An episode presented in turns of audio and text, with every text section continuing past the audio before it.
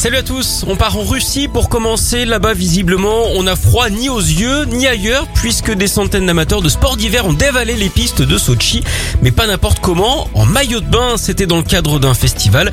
Alors c'était pas le festival de Cannes, hein. il n'y avait que des inconnus, aucune Sahara à l'horizon.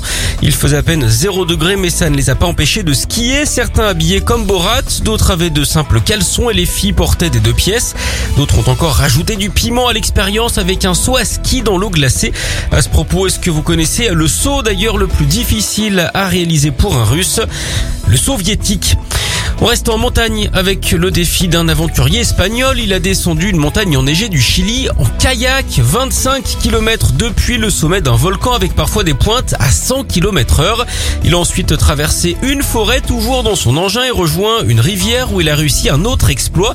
Le premier double kickflip au monde s'est roulé sur soi-même en l'air deux fois de suite hein, avec son kayak.